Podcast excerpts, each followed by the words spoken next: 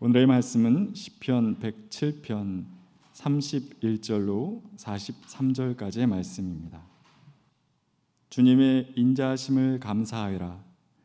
사람에게 베푸신 주님의 놀라운 구원을 감사하여라. 백성이 모인 가운데서 그분을 기려라. 장로들이 모인 곳에서 그분을 찬양하여라. 주님께서는 강들을 사막으로 만드시며 물이 솟는 샘들을 마른 땅이 되게 하시며 그곳에서 사는 사람들의 죄악 때문에 옥토를 소금밭이 되게 하신다.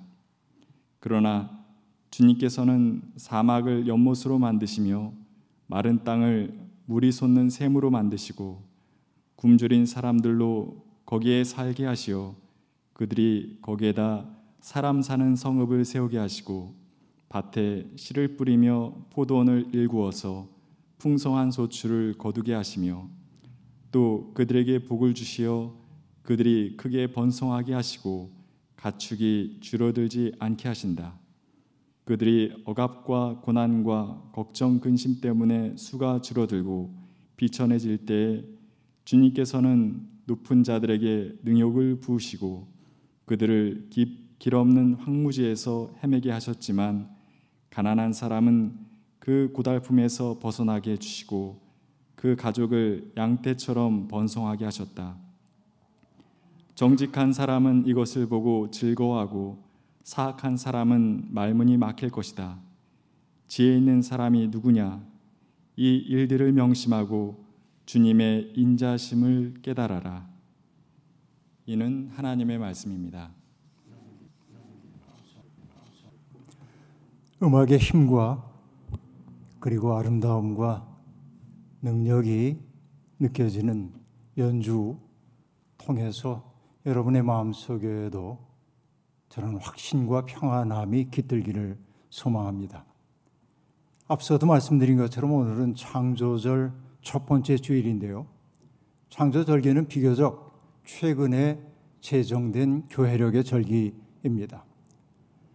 생태계의 위기가 현실로 다가오면서 우리가 살고 있는 이 세계가 하나님이 창조하신 하나님의 걸작품임을 우리 깊이 인식하고 또 그 때문에 모든 것이 하나님의 숨결로부터 나왔기 때문에 세상에 존재하는 모든 것들이 서로 연결되어 있다고 하는 사실을 자각하는 것. 그리고 그 아름다운 창조의 세계를 아름답게 보존한 것이 우리의 책임이라고 하는 사실을 다시 한번 확인하는 것이 창조 절기에 우리가 해야 할 일인 것 같습니다. 올해 창조절의 주제는 창조 세계 모두를 위한 집, 하나님의 세계를 회복하며입니다. 이 주제 속에 담겨 있는 큰 의미가 있죠. 하나님이 창조하신 세상은 인간만이 아니라 모든 피조물들의 집이라고 하는 사실 입니다. 인간만을 위한 것이 아니라 세상에 살고 있는 모든 생물종들의 집으로 하나님은 세상을 지으셨다라는 고백이 이 주제 속에 담겨 있습니다. 바울 사도는 일찍이 피조물은 하나님의 자녀들이 나타나기를 간절히 기다리고 있습니다. 라고 말했습니다. 창세기는 하나님의 뜻을 받들어 온갖 생명을 이 세상에 내놓던 땅이 인간으로 말미암아 저주를 받았다고 그렇게 전하고 있습니다. 우리는 이 말을 신화적 표상이나 혹은 문학적 은유로 받아들일 것이 아닙니다. 이것은 그야말로 오늘 우리의 현실을 그대로 반영하는 말이기 때문에 그렇습니다. 세계 곳곳에서 벌어지고 있는 대형 산불, 폭염, 그리고 가뭄, 녹아내리는 빙하, 생물종들의 속절없는 멸종, 대기와 바다의 오염, 황폐해진 땅, 그리고 코로나를 비롯한 주기적으로 찾아오고 있는 감염병 등 이 모든 것들이 우리의 삶을 위태롭게 만들고 있습니다. 피조물의 신음소리를 지금은 우리가 외면하려도 할 수 없는 상황 속에 살고 있습니다. 지난 목요일 저녁 우리 교우 구상모 PD가 책임 연출하여 만든 KBS 다큐 인사이트의 붉은 지구라고 하는 작품은 목시록적 풍경이 일상이 되어버린 우리의 현실을 섬뜩하게 화면 속에 담아 보여주고 있었습니다. 이것이 이래로 그치지 않고 앞으로도 몇 차례 더 반복되는데 많은 이들이 그 다큐를 보았으면 좋겠습니다. 그 광경은 마치 요한계시록에 등장하는 어린 양이 네 번째 봉인을 뗄 때 일어난 일을 눈앞에 보여주는 것 같았습니다. 청황색 말 한마디가 있는데 그 위에 탄 사람의 이름은 사망이고 그리고 지옥이 그를 뒤따르고 있었습니다. 이것이 요한계시록이 들려주고 있는 이야기입니다. 그들은 칼과 귀근과 들짐승을 가지고 이 땅에 살고 있는 사람들의 4분의 1을 멸하는 권세를 받아가지고 있었습니다. 정말로 암담한 상황이 아닐 수 없습니다. 계시록의 이야기가 그저 묵시문학적인 이야기가 아니라 오늘 우리에게 현실이 되어 나타나고 있는 이 상황 속에서 이 압도적인 현실 앞에서 우리가 할 수 있는 일이 무엇인가 생각해 봅니다. 조금 암담하기도 합니다. 이미 너무 늦어버린 것 아닌가 생각되기도 합니다. 이럴 때일수록 우리는 근본을 돌이켜 보아야 합니다. 하나님은 당신의 뜻대로 만들어진 세상을 바라보면서 보기에 좋았더라 라며 기뻐하셨습니다. 하나님 보시기에 좋았더라. 이 말이야말로 창조의 아름다움을 나타내는 말입니다. 그런데 하나님 보시기에 좋았던 이 세상은 이제는 정말 낯설고 두려운 것으로 점점 변해가고 있습니다. 그 때문인지 올해 창조절 공동 기도는 이 세상이 하나님의 거룩한 지혜로 지어졌고 다양한 생물들이 어울려 하나님을 찬양한다고 노래한 후에 기도한 후에 그러한 하나님의 동산을 아름답게 가꾸고 돌보는 것이 인간의 책임이었음을 재확인하고 있습니다. 그러나 인간은 그런 책임을 올바로 감당하지 못해서 땅이 황폐하게 되었습니다. 그래서 공동 기도는 우리의 현실을 이렇게 고백합니다. 그러나 우리는 힘을 지니고 싶어 지구가 자신의 한계를 넘을 때까지 밀어붙였다는 것을 깨닫습니다. 우리는 지구의 자생력과 조화를 이루지도 않았고 순환에 맞추어 소비하지도 않았습니다. 서식지는 척박해지거나 파괴되었습니다. 생물종들이 사라지고 생태계는 무너졌습니다. 한때 생명과 유대 관계로 가득했던 암초와 동굴, 높은 산과 깊은 바다는 건조한 사막이 되어 마치 창조 이전의 모습처럼 비어버렸습니다. 사람들은 불안함과 분쟁으로 인해 평화를 찾아 이주하고 있습니다. 동물들은 화재, 벌목, 기근을 피해 새끼를 낳고 살아갈 거주지를 찾아 낯선 땅을 헤매고 있습니다. 이것이 여러분 바로 묵시록적 풍경이 아니면 무엇이겠습니까? 이러한 상황 속에서 우리가 무엇을 해야 하겠습니까? 시간이 얼마 남지 않은 것 같은 이 시대에 우리가 무엇을 해야 할까요? 어디서부터 시작을 해야 할까요? 우리는 문제의 크기에 압도당해 할 수 없이 이 세상의 흐름 속에 몸을 맡겨야만 하는 것일까요? 아니요, 기독교인들은 할 수 있는 일을 지금 시작해야 합니다. 가능성을 따지며 하는 것 아니라 마땅히 해야 할 일을 시작해야 합니다. 그러기 위해 우리는 성서에 나오는 지혜를 빌릴 필요가 있습니다. 오늘은 시편 시인의 노래를 통해 우리의 삶의 지혜를 배우려고 합니다. 오늘 읽었던 본문인 시편 107편은 시편 제5권의 그 소두를 여는 하나의 서론격인 시라고 얘기할 수 있겠습니다. 여러분 잘 아시죠?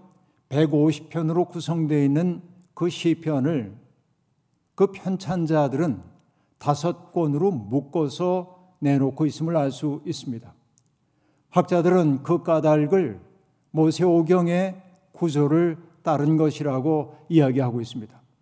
그래서 제5권은 어떤 의미를 갖고 있냐면 구원받은 사람들이 외치는 감사와 찬양이 주조음을 이루고 있습니다. 그 때문인지 제5권 즉 107편부터 150편에 이르는 시편 속에는 감사하다, 찬양하다라고 하는 단어가 반복되어 나타나고 있습니다. 그 변하는 역사 속에서 재난과 파국을 경험하기도 했지만은 그래서 절망의 어둠이 우리를 사로잡기도 하지만은 그러나 백성들의 권경을 외면하지 아니하시는 하나님의 그 큰 은혜를 경험한 사람들이기에 그들은 감사하고 찬양할 수밖에 없었습니다. 오늘 시를 처음부터 끝까지 다 살필 수는 없지만 대략적인 스케치를 하는 게 필요할 것 같습니다. 시편 107편 1절부터 3절까지는 주님께 감사를 드리자고 회중들을 초대하고 있는 내용입니다. 그 이후에 나오는 구절들은 구체적인 삶 속에서 인간이 겪고 있는 다양한 어려움들과 그 어려움에서 하나님이 어떻게 돌봐 주셨는지를 고백하고 있습니다. 광야에서 길을 잃어버렸다가 하나님의 개입을 통해 구원을 체험한 사람의 노래가 나오고 있고 감옥에 갇혀서 죽음을 눈앞에 두고 있다가 풀려난 사람의 기쁨을 노래하기도 하고 질병의 고통 속에서 죽음을 대면하고 있다가 회복된 사람의 감사가 노래되고 있기도 하고 바다에서 풍랑에 시달리고 있던 사람들이 경험한 구원의 그 놀라운 기억 등이 상세하게 소개되고 있습니다. 이것은 네 개의 체험에 불과할는지 몰라도 사실은 이 네 개의 체험은 한없이 확장될 수 있습니다.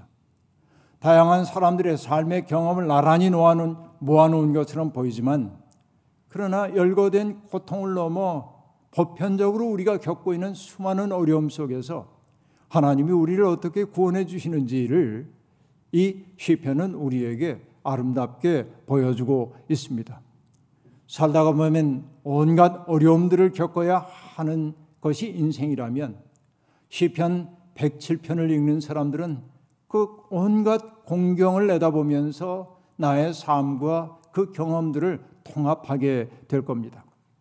그런데 인생은 어려움만 있는 것 아닙니다.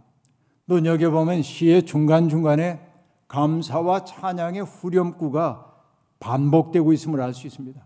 이것은 네 번이나 똑같은 후렴구가 반복되고 있는데요. 이런 구절들입니다. 그러나 그들이 고난 가운데서 주님께 부르짖을 때 그들을 그 곤경에서 구원해 주셨습니다. 라는 말이죠. 주님의 인자하심을 감사해라. 사람들에게 베푸신 주님의 놀라운 구원을 감사해라. 이 두 가지 그 후렴구가 거듭거듭 반복되고 있음을 우리가 알 수 있습니다. 성경이 증언하는 하나님은 고난 가운데 초한이가 부르짖는 소리를 차마 외면하지 못하시는 분이십니다. 하나님은 그들을 곤경에서 구원하여 주십니다. 출애굽기가 그 전형적인 예입니다. 우리가 거듭거듭 하나님의 은혜를 되새기는 것은 현실의 어둠 속에서 좌절하지 않기 위해서입니다. 우리가 믿는 하나님은 길 없는 곳에 길을 내시는 분이십니다. 홍해와 요단강을 갈라 사람들로 당신의 백성들로 하여금 마른 땅처럼 건너게 하신 분이 하나님이십니다. 십자가의 죽음은 세상에서 보자고 하면 실패처럼 보였지만은 그러나 십자가에서의 죽음을 통해 오히려 부활의 문을 여셨던 것이 우리 하나님임을 우리는 알고 있습니다. 인간의 희망이 끝나는 곳에서 하나님의 희망이 시작된다는 사실을 이 시편은 적나라하게 우리에게 보여주고 있습니다. 오늘 읽은 그 대목은 회중들을 감사와 찬양으로 초대하면서 하나님께서 하시는 위대한 사역을 그렇게 예시하고 있습니다. 그 내용 간결하게 얘기하자고 한다면 하나님은 일종의 질서를 전복하는 분임을 보여주고 있습니다. 홍해를 건넌 후에 부른 미리암의 노래는 성경에서 가장 오래된 전승층에 속한다고 알려져 있습니다. 노래는 간결하지만은 강력한 메시지를 던지고 있습니다. 주님을 찬송하여라. 그지없이 높으신 분. 말과 기병을 바다에 던져 넣으셨다라고 노래합니다. 하나님은 고대 근동에서 가장 강력했던 바로의 말과 기병을 순식간에 무기력하게 만들어 버리셨다는 것입니다. 이 노래는 역사를 다스리는 분이 하나님임을 암시하고 있습니다. 오늘의 시인도 똑같은 고백을 하고 있습니다. 주님께서는 강들을 사막으로 만드시며 물이 솟는 샘들을 마른 땅이 되게 하시며 그곳에서 사는 사람들의 죄악 때문에 옥토를 소금밭이 되게 하신다 라고 말합니다. 장구한 지질학적 시간을 거슬러 올라가다 보면 이 구절이 그저 문학적 수사가 아니라 현실임을 알 수 있습니다. 바다가 솟아올라 산이 되기도 하고 섬이 바다 밑으로 가라앉기도 하고 비옥한 땅이 황무지가 되기도 합니다. 이것을 우리는 지질학적으로 확인할 수 있습니다. 그러나 시인은 이런 일들을 지질학적인 사건으로 설명하지 않습니다.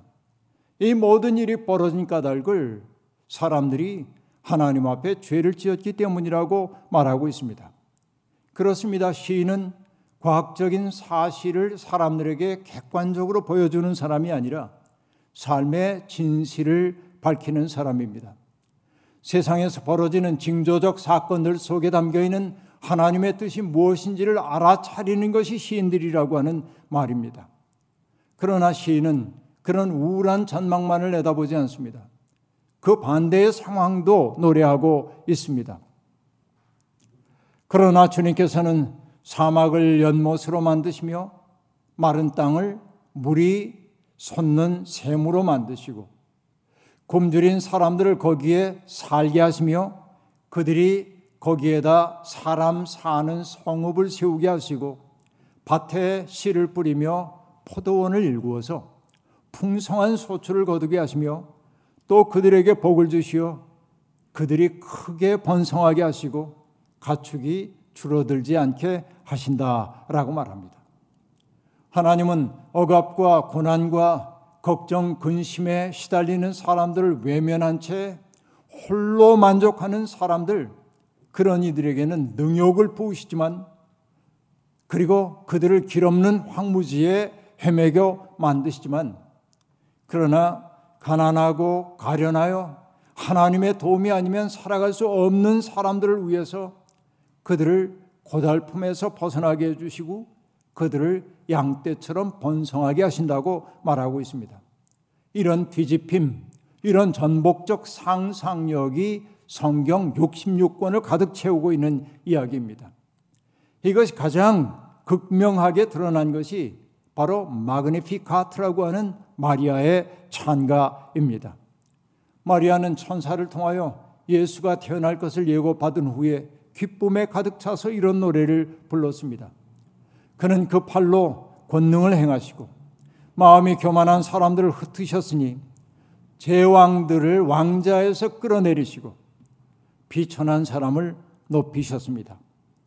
줄인 사람들을 좋은 것으로 배부르게 하시고 부한 사람들을 빈손으로 떠나 보내셨습니다. 라고 말합니다. 바로 이 질서의 전복, 바로 이것이 성경이 우리에게 들려주고 있는 이야기입니다. 현실이 아무리 암담해도 믿음의 사람들은 이 비전을 가슴에 품고 삽니다. 믿음은 우리가 바라는 세상, 우리가 정말로 살고 싶은 세상을 머리에 그리며 사는 것이고, 그리고 지금은 눈에 보이지 않지만은 다가와야 할 하나님 나라를 세상에 가시화하며 사는 것이 바로 믿음의 사람들이라 말할 수 있습니다. 하나님의 뜻은 분명합니다. 당신의 백성으로 부름받은 우리가 그런 새로운 질서를 만드는 일에 동참하라고 하는 것입니다. 현실이 어둡다고 탄식만 하고 있을 수는 없습니다. 피조물들의 신음소리가 높아가고 있는 이때에 하나님의 꿈을 가슴에 품고 사는 사람들은 세상의 질서와 흐름을 거스를 수 있는 용기를 내야 합니다. 아직도 우리가 살고 있는 세상은 이 위기 속에서도 경제 논리가 생명의 논리를 압도하고 있는 게 사실입니다. 야외 하나님을 믿는다고 하는 사람들조차 경제 논리에 빠져 생명을 외면하는 경우가 너무도 많이 있습니다. 하나님을 믿는다고 하면서도 바알과 아스타롯을 섬겼던 이스라엘 사람처럼 우리 또한 우상 숭배자가 되어 살고 있는지도 모르겠습니다. 믿음의 사람들은 육체의 욕망, 눈의 욕망, 세상 살림에 대한 자랑에서 자꾸 멀어져야 합니다. 그래야 자유로워집니다. 문제는 사람들이 그런 욕망에 저항할 생각조차 없이 살고 있다는 데 있습니다.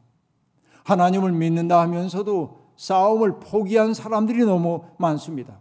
세상에 길들여졌기 때문에 그러합니다. 그러나 망가진 세상을 치유하고 회복하는 것은 우리의 꿈이기 이전에 하나님의 꿈입니다. 우리는 그 꿈에 초대받은 사람들입니다. 오늘 우리가 겪고 있는 기후 위기는 우리 문명이 전환점에 이르렀음을 보여줍니다. 소위 얘기하고 있는 티핑 포인트라고 하는 것이 다가오고 있음을 우리에게 보여주고 있습니다. 이제는 누구도 이전과 같은 방식으로 살 수 없습니다. 우리가 어떻게 살아야 할까요? 이제는 정말 우리가 선택할 수밖에 없습니다. 에너지를 덜 소비하는 방식으로 우리의 삶을 바꿔가야 합니다. 탄소 발자국을 줄이기 위해 불편을 감수하며 살기 시작해야 합니다. 그래 봐야 이 지구가 망해가고 있는데 무슨 소용이 있느냐고 말하는 이들이 있습니다. 문제의 크기에 비해 우리가 할 수 있는 일이 미미할 뿐이라는 비관론 속에 빠져 있는 이들입니다. 그래요. 정말 우리는 이 지구가 직면하고 있는 이 문제를 풀어갈 능력이 없는지도 모릅니다. 그렇다 해도, 그렇다 해도, 우리는 새로운 삶을 기획하고 시작하지 않으면 안 됩니다. 우리는 우리의 가능성을 믿고 사는 사람이 아니라 세상을 창조하고 섭리하시는 하나님의 가능성을 바라보며 사는 사람들이기 때문에 그렇습니다. 아메리카 원주민 후예인 로빈 월 키머러는 어린 시절 엄마와 함께 카누를 타고 야영장에 갔을 때의 경험을 들려줍니다. 며칠 동안 캠핑을 하고 캠핑 자리를 정리하고 떠날 때가 되면 엄마는 늘 아이들에게 주변을 샅샅이 치우라고 말했습니다. 타고 남은 성냥개비, 종이 조각 하나도 엄마의 눈길을 피할 수가 없었습니다. 자기들이 머물던 자리를 말끔하게 치워내야 했습니다. 엄마는 귀가 닳도록 얘기했습니다. 올 때보다 갈 때 더 좋은 것이 되게 하렴이라고 말했어요. 우리도 그러합니다. 우리가 이 세상에 올 때보다 갈 때 더 좋은 세상을 우리 후손들에게 물려줘야 하지 않겠습니까? 이게 우리의 소명입니다. 지침이 명확합니다. 이게 상식입니다. 그래서 로빈 월 키머러는 말합니다. 우리는 다음 사람이 불을 피울 수 있도록 땔나무를 남겨두어야 했고 부싯깃과 불쏘시개가 비에 젖지 않도록 자작나무 껍질로 조심스럽게 덮어야 했다. 우리 뒤에 카누를 타러 온 사람들이 어두워진 뒤에 도착하여 저녁 식사를 데울 연료가 준비되어 있는 것을 보고 기뻐할 것을 상상하면 기분이 좋았다라고 말합니다. 지금 우리에게 필요한 것은 바로 이러한 태도입니다. 오늘 우리 뒤에 태어나는 뒤에 살아야 할 우리 후손들이 뒤에 도착해서 기분 좋게 인생을 살 수 있도록 하는 게 우리 시대의 과제입니다. 엊그제 한겨레 신문에서 읽은 사티시 쿠마르 인도 출신의 평화운동가이고 영국에서 활동하는 분입니다만 그분의 이야기가 제게 인상 깊게 들려왔습니다. 인터뷰어가 물어봤습니다. 당신은 지구를 구할 수 있다고 생각 하십니까? 그 질문에 사티시 쿠마르는 이렇게 대답했습니다. 사람은 지구를 사랑할 수 있을 뿐입니다. 우리는 지구를 구하는 것에 대해 걱정할 필요가 없어요. 지구를 사랑하는 것에 대해서만 걱정해야 합니다. 구하는 것이 아니에요. 내가 어떻게 이 지구를 구할 수 있겠습니까? 지구가 훨씬 더 크고 강력하고 위험 있고 훨씬 더 에너지가 넘치는데요. 지구는 70억 인구와 1,500만에 달하는 생물 종들, 숲, 강, 산, 바다 등과 함께 존재의 예수를 구현합니다. 저는 이 세상을 오직 사랑할 수 있습니다. 네, 저는 이 세상을 사랑합니다. 세상을 파괴하지 않아요. 오염시키지도 그 어떤 것도 낭비하지 않습니다. 존중합니다. 그러니까 우리는 세상을 구하는 것에 대해 생각할 필요가 없습니다. 우리는 세상을 사랑하는 것에 대해 생각해야 해요. 라고 말합니다. 이것이 여러분 얼마나 강렬한 메시지인지 모릅니다. 우리가 이 지구를 구하지 못할지도 모릅니다. 하지만 사랑할 수는 있습니다. 사랑할 때 어떤 일이 벌어질지는 아무도 모릅니다. 하나님이 살아계십니다. 우리는 다만 하나님의 걸작품인 이 세상에 잠시 머물다 갑니다. 우리가 할 수 있는 일을 다 한 뒤에 그 뒤에는 하나님에게 맡겨 드리면 됩니다. 이것이 참 지혜입니다. 이것이 참 믿음입니다. 창조 절기를 무심히 보내지 말고 우리의 삶을 천천히 되짚어 보면서 내 삶이 지구를 병들게 하고 있는 것은 아닌가 돌이켜 생각해 봐야 합니다. 새로운 삶을 결단해야 합니다. 그리고 생명과 평화의 청지기가 되라는 그 소명을 엄숙히 받아들여야 합니다. 주님은 우리의 손과 발을 통하여 세상을 새롭게 하려 하십니다. 주님은 바로 우리의 실천을 통하여 새 하늘과 새 땅을 열고 싶어 하십니다. 미력한 힘이지만 우리가 그 길로 나아가게 될 때 주님은 우리를 통해 기적을 일으킬 거라 생각합니다. 비관론은 내려놓고 지금 우리가 할 수 있는 작은 일을 시작해 보십시다. 그 실천을 통하여 하나님은 이 땅을 고치실 겁니다. 이것이 성경이 일관되게 우리에게 보여주고 있는 바입니다. 창조 절기를 통하여서 우리의 삶이 지구를 구하는 삶보다 지구를 진정으로 사랑하고 그 때문에 생명이 있는 모든 것들을 존중하는 삶으로 변화되기를 주의 이름으로 축원합니다. 아멘. 주신 말씀 마음속에 새기며 거듭의 기도 함께 드리겠습니다. 하나님, 날이 갈수록 하나님의 어리석음이 사람의 지혜보다 낫고 하나님의 약하심이 사람의 강함보다 낫다고 하는 말씀이 새록새록 우리의 가슴 속에 다가옵니다. 그렇습니다. 하나님은 우리보다 높으시고 하나님의 뜻은 우리의 뜻보다 깊습니다. 이 사실을 겸허하게 인정하며 하나님의 마음에 맞추어 우리의 삶을 재구성할 수 있는 믿음 허락하여 주옵소서. 하나님이 창조하시고 보기에 좋았다 했던 세상을 인간의 탐욕으로 말미암아 보기 싫은 세상으로 만들었습니다. 이제는 이 과정을 역전시키고 싶습니다. 우리가 여기에 있습니다. 주님 우리를 사용하여 주옵소서. 예수님의 이름으로 기도하옵나이다. 아멘.